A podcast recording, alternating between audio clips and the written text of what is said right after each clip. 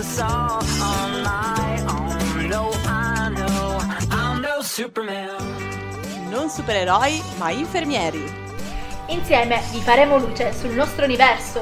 Tutto questo è The Lamp. I'm no Superman. Buongiorno a tutti e bentornati in questa puntata di The Lamp. Qui con me sempre Paola. Ciao Letizia, ciao a tutti. Innanzitutto vi ringraziamo per i tantissimi suggerimenti che ci avete dato per quanto riguarda gli argomenti da trattare magari nelle prossime puntate. Grazie, grazie veramente tanto perché ci avete dato tantissimi spunti e quindi piano piano ci stiamo organizzando per le prossime puntate, per i prossimi ospiti. Bene, come vi abbiamo già annunciato nelle stories di Instagram di questi giorni, oggi parleremo dell'infermiere scolastico. Infatti, perché? Con la riapertura delle scuole in sicurezza, la FNOPI, che eh, ricordiamo per i nostri ascoltatori che magari non sono del mestiere, è la Federazione Nazionale Ordini e Professioni Infermieristiche e propone quindi eh, l'inserimento dell'infermiere anche in ambito scolastico. Infatti questa figura viene introdotta in questo momento molto particolare della nostra storia, che eh, diciamo è chiamato a verificare l'applicazione corretta di tutte le norme di sicurezza per la salute e nel caso specifico della pandemia di contenimento del virus, ma anche eh, per esempio a dare supporto attivo ai non Covid. Ma che a pensarci bene comunque è una figura di cui avevamo necessità già da tempo. Infatti in Italia ci sono circa duecentocinquantamila alunni disabili, senza contare gli alunni fragili, i cronici e chi comunque ha necessità di un'assistenza continua e regolare. Infatti gli infermieri scolastici valutano appunto i problemi di salute, assistono gli studenti nelle cure quotidiane, per esempio nella somministrazione di insulina, nella somministrazione di determinati farmaci, promuovono stili di vita salutari, magari facendo un corso sull'alimentazione corretta, sull'attività motoria, sull'educazione sessuale e sono soprattutto responsabili della formazione e di programmi di screening, come anche la contraccezione. Speriamo anche nel futuro una sorta di educazione all'affettività tanto suggerita e tanto necessaria. Però in Italia, diciamolo, siamo un pochino indietro rispetto al resto dell'Europa. Ma eh, diciamo speriamo che col decreto rilancio di poterci un pochino adeguare agli standard europei. Infatti in Europa esiste già l'infermiere scolastico con questi compiti e in quasi tutti i paesi, in Spagna addirittura c'è una legge che l'ha introdotto. Negli U S A c'è la figura dello school nurse che è responsabile della salute degli studenti. Si occupa infatti di garantire prestazioni di primo soccorso, effettua test di screening, indirizza gli studenti verso medici specialisti in caso di sospetto di patologie. Inoltre somministrare farmaci che gli studenti devono assumere nell'orario scolastico ed è responsabile della segnalazione di abusi su minori e maltrattamenti in famiglia, oltre che garantire il supporto psicologico agli studenti. Ragazzi, qua con noi oggi ospite specialissima abbiamo Enrica Maiocchi, infermiera scolastica. Ti chiediamo subito Enrica, innanzitutto benvenuta, benvenuta nel nostro programma. Ti chiediamo quindi, presentaci insomma brevemente il tuo progetto, l'infermiere scolastico, cosa vuol dire? Insomma, raccontaci un pochino. Bene, buongiorno, grazie mille intanto. L'infermiere scolastico nasce eh, qui a San Martino Siccomario da un'idea in realtà di un'associazione di volontariato che è AINS, Associazione Italiana Nursi nel Sociale, che vedeva appunto la necessità in questo periodo particolare di pandemia di Covid di eh, affiancare, diciamo così, ai docenti, al personale della scuola, un infermiere un po' appunto come scopo principale quello di contenimento del virus, di monitoraggio, di contenimento del virus. Quindi abbiamo colto in questo brutto periodo l'occasione per proporlo al sindaco di, di San Martino e il sindaco ha colto questa nostra proposta e ha deciso di, di chiederci un pochino un progetto. Abbiamo scritto questo progetto velocissimamente perché vi dico era la fine di settembre e abbiamo iniziato proprio nei primi giorni di ottobre col progetto e eh, l'obiettivo proprio era quello di proteggere e promuovere la salute degli studenti per facilitare diciamo lo sviluppo ottimale dei ragazzi in questo brutto periodo, ma in realtà da come poi si è sviluppato il progetto in generale per tutto, insomma, per tutti i periodi eh, scolastici, per tutti i distretti, per tutti i tipi di istituto. Quindi si è iniziato in realtà dalla, dalla scuola media, cioè la proposta è stata fatta alla scuola media. In realtà in questo momento noi siamo allocati alla scuola elementare e ci hanno chiesto anche di andare a vedere, tra virgolette, i bambini della materna, addirittura di un nido che c'è vicino. Quindi attraverso appunto la presenza di, di un infermiere durante le ore scolastiche l'utenza trarrà benefici in senso olistico, quindi sia per gli interventi proprio diretti erogati sia sugli studenti sia ai docenti, proprio in termini anche di maggiore sicurezza, e sia appunto anche un po' ai genitori per quanto riguarda proprio l'educazione sanitaria, i bisogni di tipo educativo anche che hanno i genitori, i docenti, gli operatori e gli studenti. Esatto, infatti. Perché alla fine voi avete preso, come dire, in carico non solo il bambino o eh, l'adolescente, ma anche la famiglia, gli insegnanti. Ma come siete stati accolti, diciamo, una volta entrati, ecco, cioè dagli insegnanti, dai genitori, dai bambini soprattutto? Siamo stati accolti veramente bene, prima di tutto dai docenti, dal personale, quindi da quelli che si chiamavano una volta bidelli, dagli operatori scolastici, eccetera, e dalla, assolutamente dalla dirigente di Plesso, guai la preside, si chiamava prima la preside, perché si, sono, uh, si sentono molto rassicurati dalla nostra presenza, perché loro dicono uh, ad ognuno le proprie competenze, quindi noi siamo, abbiamo delle competenze di tipo formativo e voi avete le vostre competenze di, di sanitario e di salute, quindi veramente ci hanno accolto benissimo loro. I bambini eh, ci guardavano un po' straniti, adesso si sono assolutamente abituati a vederci, un po' col camice, un po' senza, perché non ha non sempre teniamo il camice a scuola. Ti dico addirittura che noi abbiamo un ufficio a poche centinaia di metri dalla scuola e i bambini li incontro per strada e mi salutano con la manina, ciao infermiera, quando sono in strada, nonostante la mascherina eccetera, quindi mi riconoscono, proprio riconoscono la figura dell'infermiera. Vengono volentieri anche nel nostro ambulatorio, tra l'altro, per eh, chiederci cose che vanno al di là di solito della richiesta proprio sanitaria. Se volete vi dico anche, vi faccio qualche esempio di quello che ci chiedono. Praticamente eh, noi facciamo tre orette al mattino, dalle nove a mezzogiorno, anche perché, vi dico, bene, abbiamo iniziato con la scusa del Covid, ma in realtà loro erano molto ben organizzati all'interno della scuola, quindi avevano già fatti tutti i loro percorsi, cioè la sanificazione fatta con l'ozono, con dei macchinari eh, molto, insomma, all'avanguardia, quindi mh, abbiamo aiutato ben poco per quanto riguarda la prevenzione al contagio del coronavirus. Eh, in realtà stiamo facendo tutt'altro, cioè questi bimbi arrivano perché hanno qualche malore, e i malori di solito sono un po', diciamo, un po' ipocondriaci, sono un po' mali, il male di vivere che abbiamo tutti, e quindi eh, un po' eh, insomma eh, attirano un po' la nostra attenzione su un male, il mal di pancia, mi sento la febbre, poi adesso con questa cosa del coronavirus secondo me eh, insomma anche loro sono molto attenti e molto anche furbi ad utilizzare lo strumento febbre e, e quindi accedono a noi con questi mal di pancia, con la febbre, mi sento la febbre, non sto bene, per poi magari esprimerci tutto un altro tipo di disagio.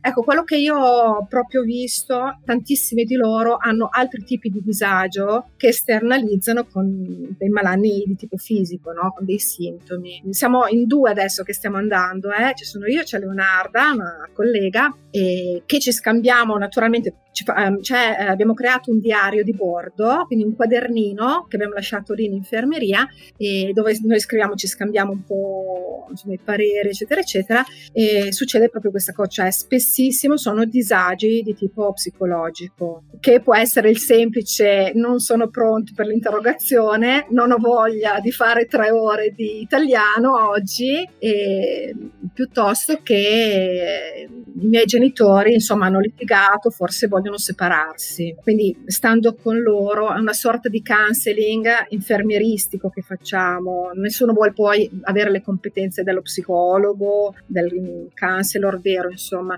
eh, però parlando con loro per cercare di capire se realmente hanno il sintomo o non ce l'hanno, scopri che dietro invece in realtà c'è, spesso c'è un'altra motivazione. Non ultimo, guarda, venerdì ero lì io e ho curato anche il bidello c'era un bidello che non stava bene, quindi, cioè, ti arriva anche il bidello che non sta bene, forse c'ho la febbre, oddio, però la febbre non ce l'hai, comunque ci, stai, ci sono i termoscanner, se la provano anche da soli, però cosa dice lei? cosa, cosa, cosa faccio? Vado a casa?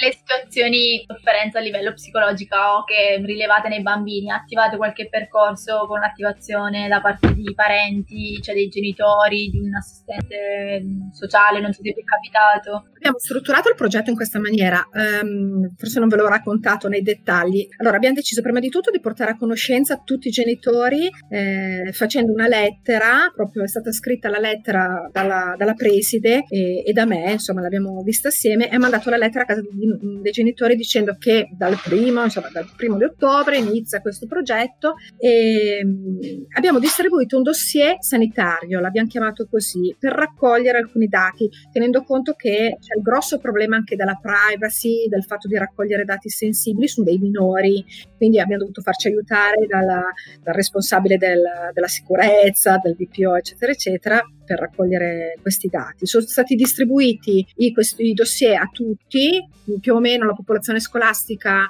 del plesso è di duecentocinquanta alunni, siamo riusciti a raccoglierne quasi duecento di questi dossier che ci hanno mandato per email, dove vabbè, i genitori rilevavano le varie problematiche sanitarie, eccetera, eccetera, e davano il consenso anche alle nostre azioni in qualche maniera.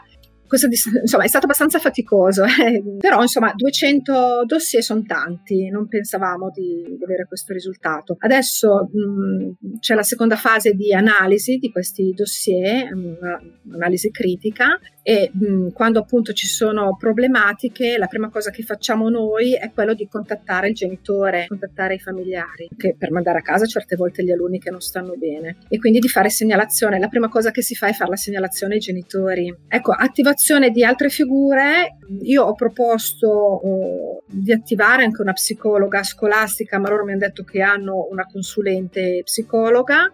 Insomma, non è, quando si tratta di minori bisogna stare attentissimi.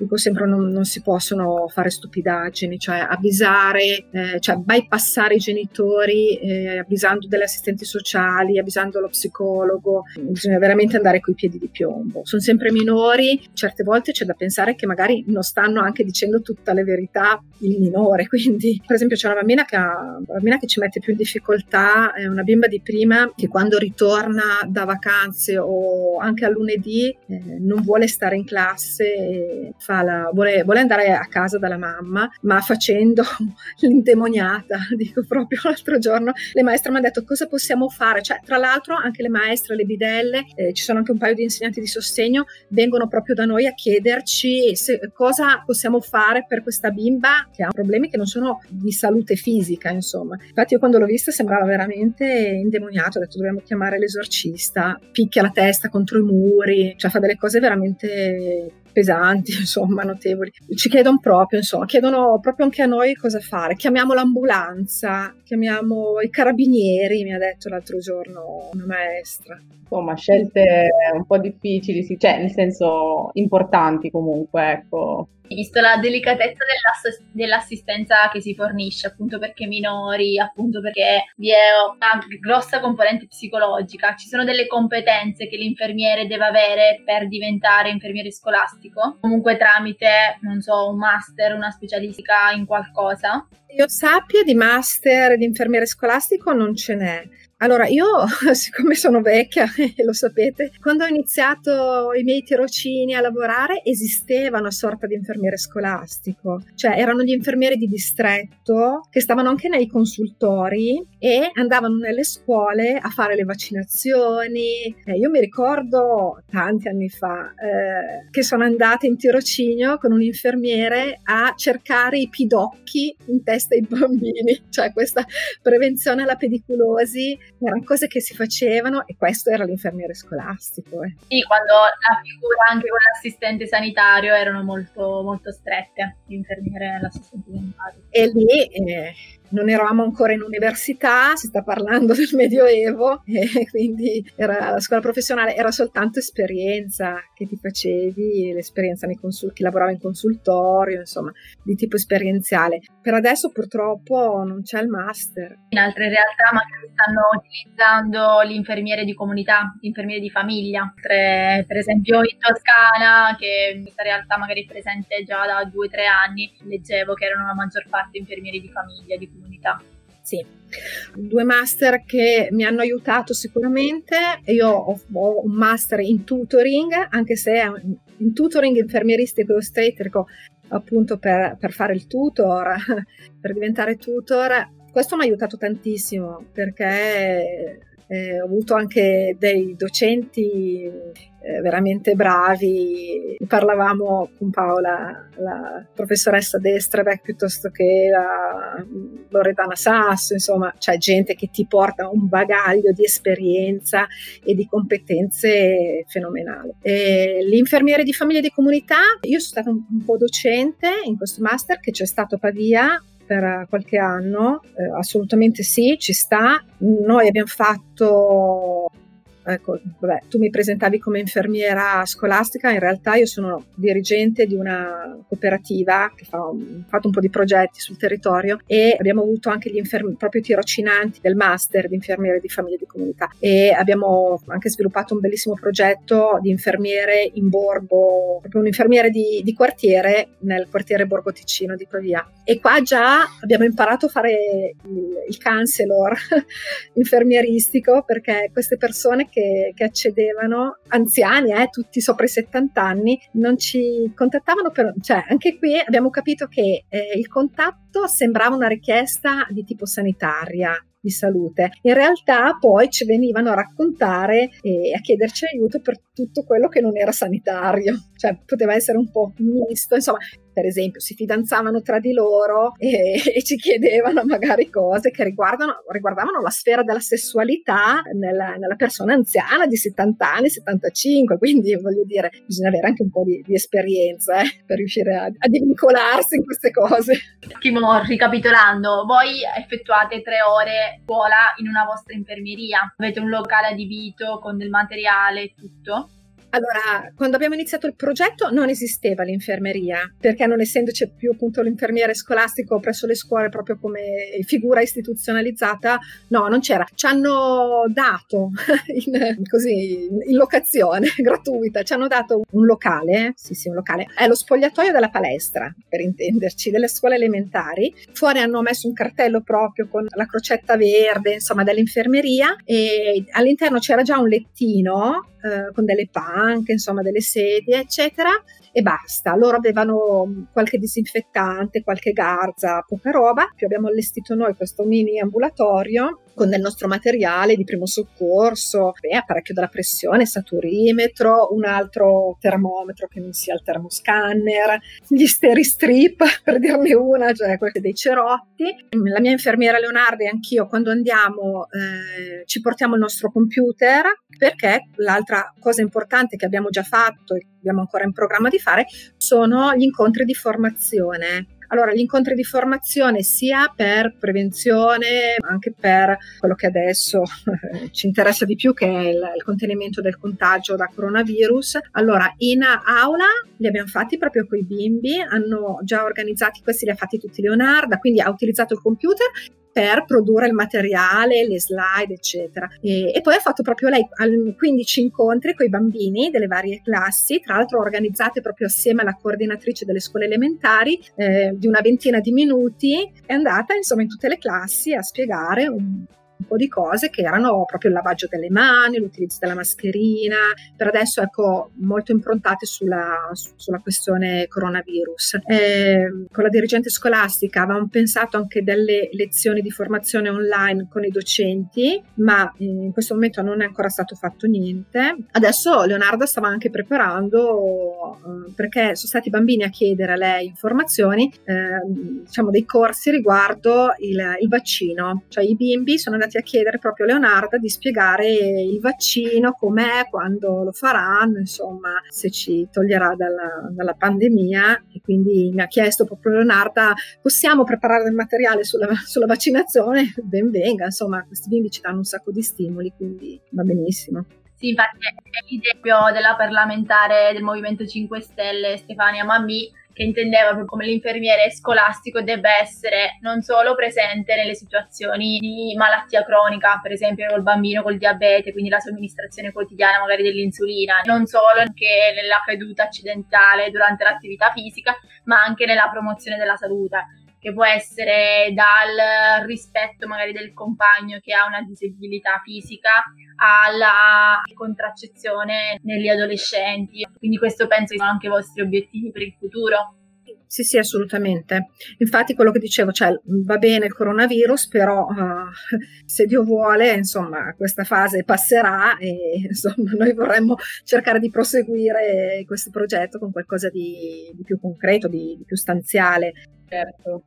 Concludiamo con la nostra solita domanda di rito. Vista l'esperienza che lei ha come coordinatrice di vari progetti, da quanto ho capito anche a livello di infermiera a domicilio, palliazione, anche con l'infermiere scolastico, per lei cosa significa essere infermiera?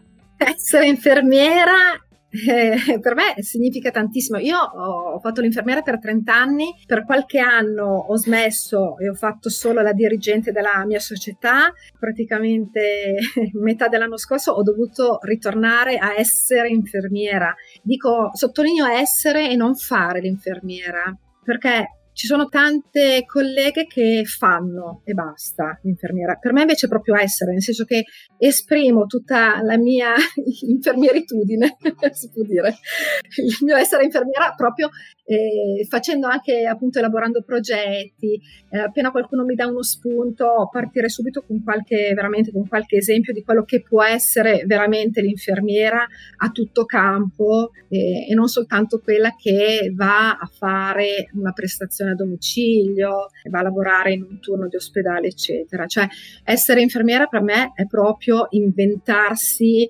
tutto quello che è la, quello che può essere legato alla nostra professione. E io vi assicuro, ho lavorato vent'anni in ospedale, quindi so fare la differenza. Sono diciassette anni che lavoro sul territorio e io eh, vedo, sia io che i miei colleghi, non siamo stati mai tanto apprezzati come infermieri eh, dalle persone, appunto, che ci sono, che, che ci sono in giro nelle case, nel territorio, quanto invece si è magari poco apprezzati certe volte nelle corsie d'ospedale, perché nelle corsie d'ospedale purtroppo spesso, per, un, per colpa anche dell'organizzazione, tantissimo, eh, devo dire, non per colpa nostra, eh, dobbiamo spesso correre e ci resta veramente poco tempo per sederci vicino alla persona, chiacchierare, tutto quanto. E torna anche il discorso che vi facevo prima, che spessissimo quello che è fisico, la mancanza di salute fisica è legata a qualcosa che magari è psicologico, a qualche disagio eh, diverso, la, la nostra anche vulnerabilità. Si parla spesso di fragilità, di vulnerabilità, si esprime questo in, magari in una malattia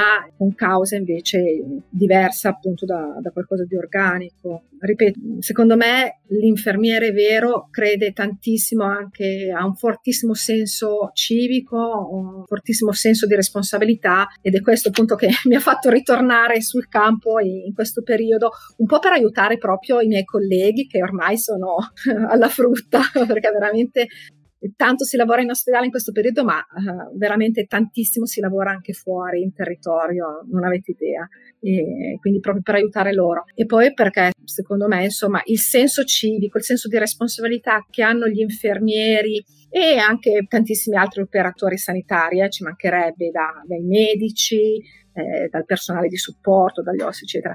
La, eh, questo fortissimo senso di responsabilità non si trova in tantissime altre professioni, non c'è nelle altre professioni, come, come da noi, insomma.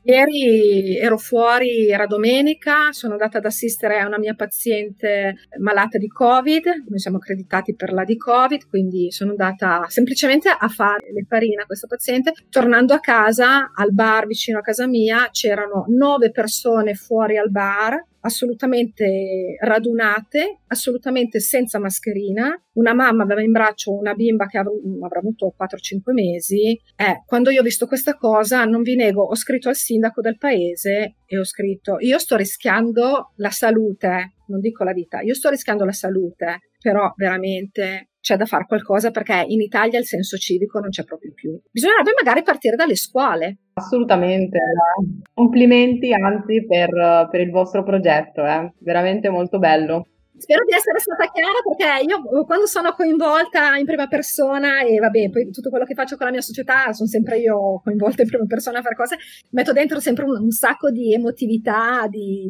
di cose che sento io, quindi magari... Sentiva ed era molto bello, anzi secondo me è venuta una bellissima intervista. Ma poi dopo sono confusionaria, faccio casino. Voglio dire un sacco di cose, mi perdo via, parto. Poi, siccome sono appunto ho il doppio della vostra età, sono anziana, quindi sai come gli anziani che quando iniziano inizi con un discorso e va a finire dall'altra parte. Ma figurati Enrica, anzi grazie mille per essere stata la nostra ospite, ti salutiamo e eh, grazie mille anche a voi ascoltatori che ci avete seguito in questa puntata, speriamo di avervi intrattenuto, di avervi tenuto compagnia e eh, come sempre ci vediamo fra due venerdì sempre qua su Radio Statale, su The Lamp e eh, seguiteci sempre sui nostri social Instagram e Facebook per rimanere sempre aggiornati e niente, ci vediamo alla prossima, ciao Letizia, ciao a tutti! Ciao!